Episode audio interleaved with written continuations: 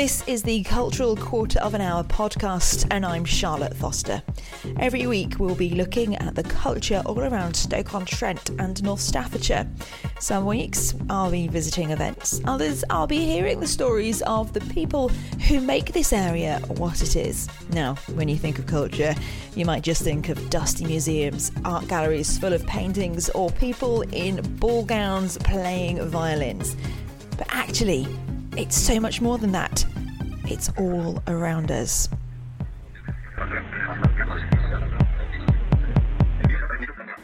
Welcome to this week's podcast and welcome to Liverpool. I know it's not quite Stoke on Trent or indeed North Staffordshire, but it is an important city when it comes to culture and plays a part in the cultural journey that our city and surrounding area is going on.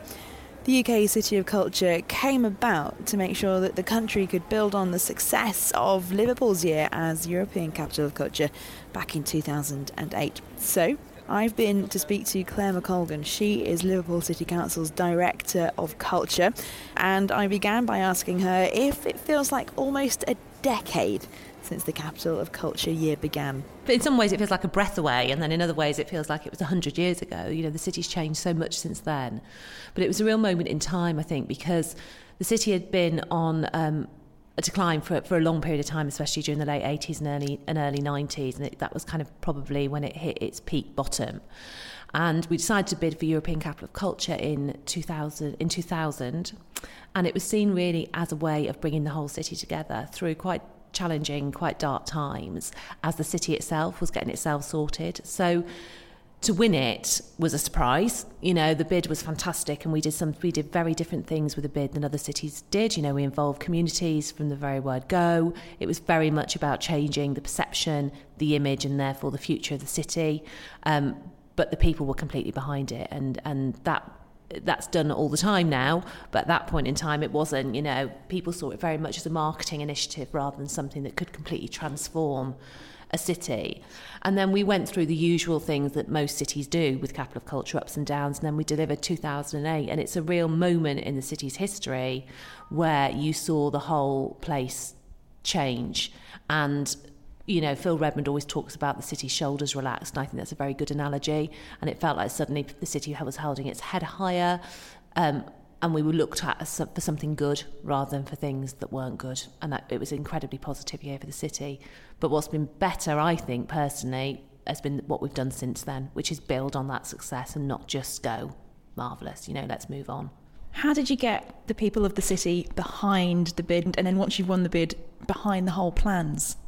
well, behind the bid was really interesting because Bob Scott, who led our bid, um, was Manchester, actually. You know, he'd done the Commonwealth Games and Olympics in Manchester. So it was a really brave choice to bring him in. And he wasn't a Scouser. You know, he's very London, very posh, and absolutely fantastic. And he drove this bid through um, with a force of nature that, that, that, that, very few people can match. But what he did do, he, we were a very small bid team. So he, I worked in Speke and Dingle at the time, and we'd been part of what was called then, um, and everything goes around in circles, doesn't it? They were single regeneration budgets and places. So in Speke Garston, we worked with the development company and the Speke Garston Partnership to put culture at the heart of that development. And we did some really amazing things. And the guy who was in charge of regeneration in the city at the time, Charlie Parker, brought me in to do brought me in with Bob to do the bid, the Capital of Culture bid. So all that energy and thinking around communities first, actually arts organisations second because it's not about taking the Philharmonic out to Speke to do a marvellous concert. It's what the people of Speke want the Philharmonic to do with them to improve their area.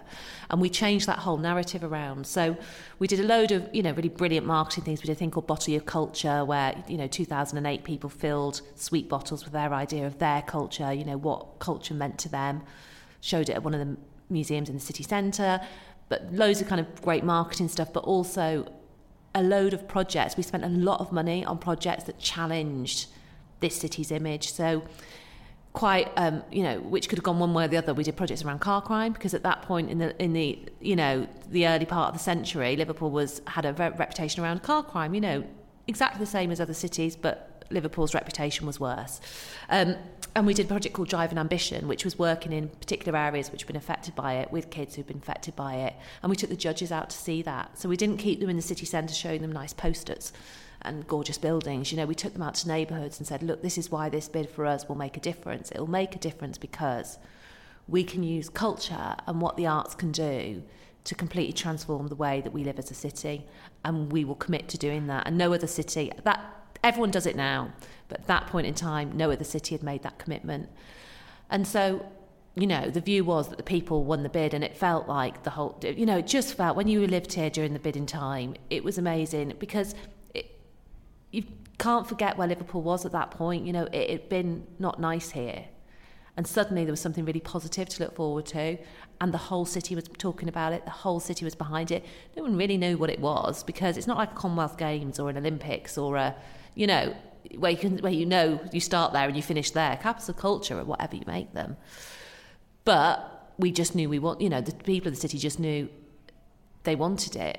And the judges felt that, really felt it when they came. And that's the reason they gave gave why we won, which of course I'm very proud of. But I actually think there was probably more, you know, it was just after foot and mouth disease had hit the country. You know, if you're thinking about tourism, Liverpool has got an international reputation that other cities just don't have. And international tourism, I think, was, was, was probably one of the reasons as well. But we did a good bid, you know, and we never expected to win at all in any way to the point where all the national media had gone to Newcastle and they were t- ITV were turned around because DCMS realised that there was no one in Liverpool. So we hadn't expected to win, but we'd done a really great bid and we were really proud of what the bid had done. And what a whole ethos around the bid was that even if we didn't win, we've changed the way the city will work. I'll be honest, I was working in Newcastle at the ah. time, and we were all waiting to hear that Newcastle Gateshead had got it, yeah. and we were all stunned. Not, I don't think it was a, it was an arrogance. It was just that was that was the narrative that was that was written ahead. When you heard the news, how did you feel? Well, personally, I think I was nearly sick. I think it was just because we just hadn't expected it. So we'd all been up all night, you know, and it meant so much to us because we were a very small bid team. Um, but it'd been your life. So bids take over your life. And we hadn't done the thing of bringing in loads of consultants. You know, we'd done it very much from the city. Um, and it was it was probably I mean I'm not a football fan. I think probably people equate it to winning a very big you know being there when Liverpool brought a trophy home or something. It for me I'd never i am not a football fan but I think it's that moment where it's just it was just I've never experienced anything quite like it. It was amazing. It was amazing. And it, the whole day passed in a complete dream. But of course we had no plans because we hadn't expected to win. So we went back to the office and then flowers started arriving and there was you know there was only a few of us. And it was just bonkers because we just hadn't planned to win. We planned not to win. So we had to organise a party in like 10 minutes and um, I think the guy from New, the, you know, Bob Scott always tells the story of the guy from Newcastle sending his plane over saying, you know, we've got a plane saying we did it, we don't need it anymore. So he always tells that story. I don't know if it's true or not, but it's a great story. And um, we just had a great, we had a fantastic party. But then the next day, the expectation was so massive and we weren't ready for that.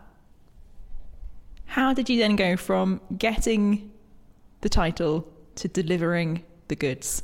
Through hell, because we weren't ready. You know, we were we hadn't planned to win, so we had then very quickly to and I think that's what happens. You know, I've done a lot of work now in other European cities and cities who who do these things, and it's similar everywhere actually, where you win something with a very strong bid team, and then suddenly you think you need a whole other team to deliver something. You know, and you do need external support. You know, we couldn't have done it without some of the people that were brought in, but we went too far with it, I think, and um, we went to a culture company. We started to develop things, we, we employed probably the wrong people um, with the wrong skills to do it.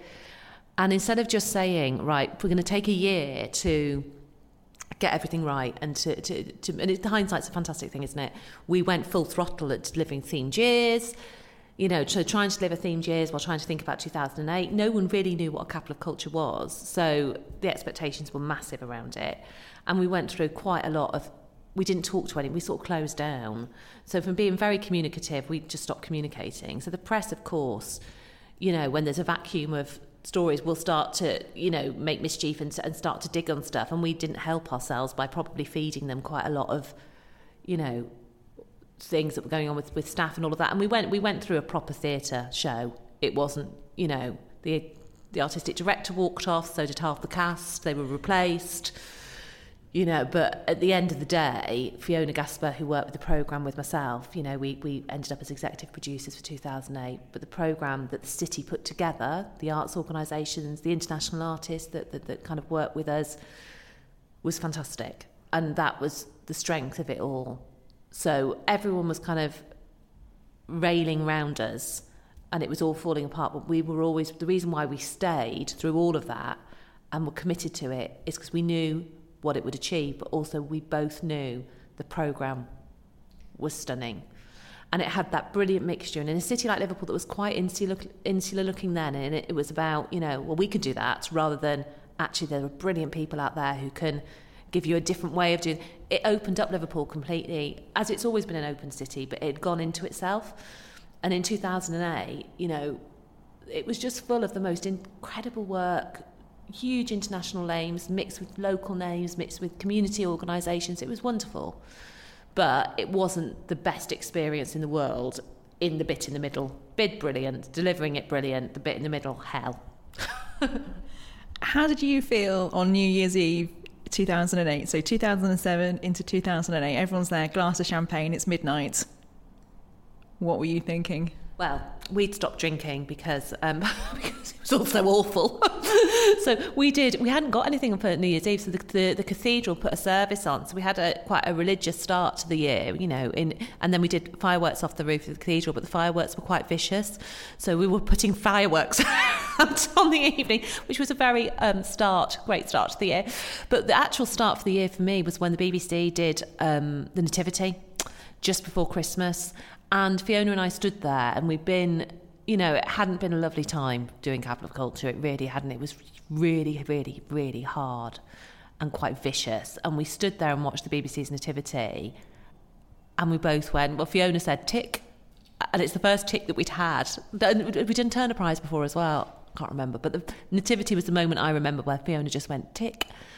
And we both just stood there and went, oh, it's going to be all right it's going to be all right. and I think it was that moment, actually more than New Year's Eve, because we opened the Capital of Culture year on the 12th of, um, we did two openings, of course, because it wasn't enough work just to do one. Um, so we did two openings for the Capital of Culture year in January, but New Year's Eve was a beautiful spectacle and great, but our heads were on the opening. And then throughout the year, I think that it just grew and grew, didn't it? Yeah, it snowballed. I mean, the opening was a big deal for us because we'd never done an event that scale, and um, I'd ne- I'd certainly never done an event that scale, and I produced it, and it was probably the toughest thing that I've ever done because there was so much riding on it. You know, if you don't open well, you've got you'll never you'll never ever pick it back.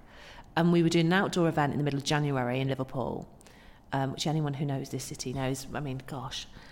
But what was quite interesting about it was um, we had Ringo Starr on the roof. We had it was brilliant, and we had Nigel Jamieson, who's the most brilliant artistic director, working with Jayne Casey, who's like a real kind of local kind of star.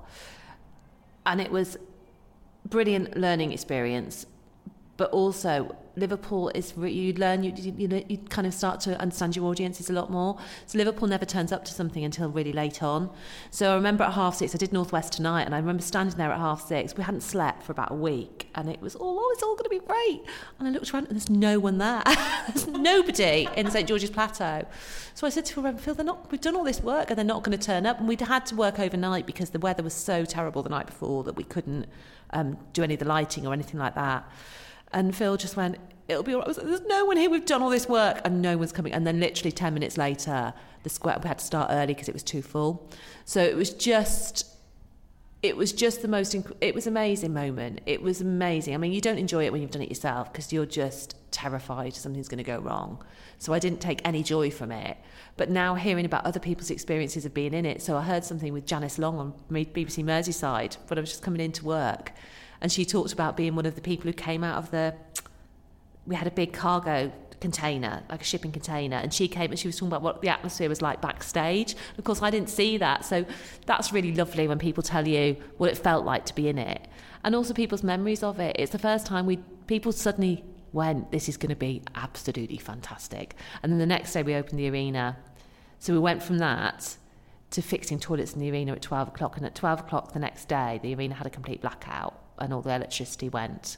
Smoke alarm kept going off in both St George's Hall and the arena. So the arena wasn't ready. We were sticking, you know, what you end up doing. We were sticking numbers on seats at seven o'clock just before it started. But we sat, we did the arena show, and I was sitting behind the journalist kind of quarter, and one journalist said, "There's a bit. There was a bit at the beginning that was a joke, which was basically loads of people in building outfits because people will remember that it was a big dig here the year before, so the whole city was dug up, and in kind of you know dressed as actors dressed as builders kind of tapping this sign that said Liverpool and then it kind of went out and it just said poo and then it went back on and it's it was funny you know. And then the bill and then but this guy in front of me I don't know which paper he worked for went I knew they just wouldn't get it together. And I just thought you just just and that's what you get in this city. You know, there is there was that sense of 2008 that we're going to prove it, and we're going to absolutely prove it. And then, of course, the actors fell off the sign, and it, they were acrobats, and it all was marvelous. And he was must have felt very embarrassed, but I don't suppose he thought anyone heard him. But that always really got me about Liverpool. That there was this sense of failure and that people waiting for us to fail and a load of people who love this city wanting it to succeed but there was a certain undercurrent who just wanted Liverpool to fall, you know, and that's when you're fighting against that, that's really, really, really tough. Yeah. And there is more to come as well because next week we'll be hearing about the legacy of 2008 on Liverpool. So, yes, it's a two parter. Don't forget, we've got our very own website now www.cqhpod.co.uk. You can find uh, blogs and all the episodes on there. Also, we're on Twitter and Facebook still at CQHpod is for Twitter, and Cultural Quarter of an Hour is where you'll find us on Facebook. And of course, don't forget to subscribe and download the podcast every Wednesday.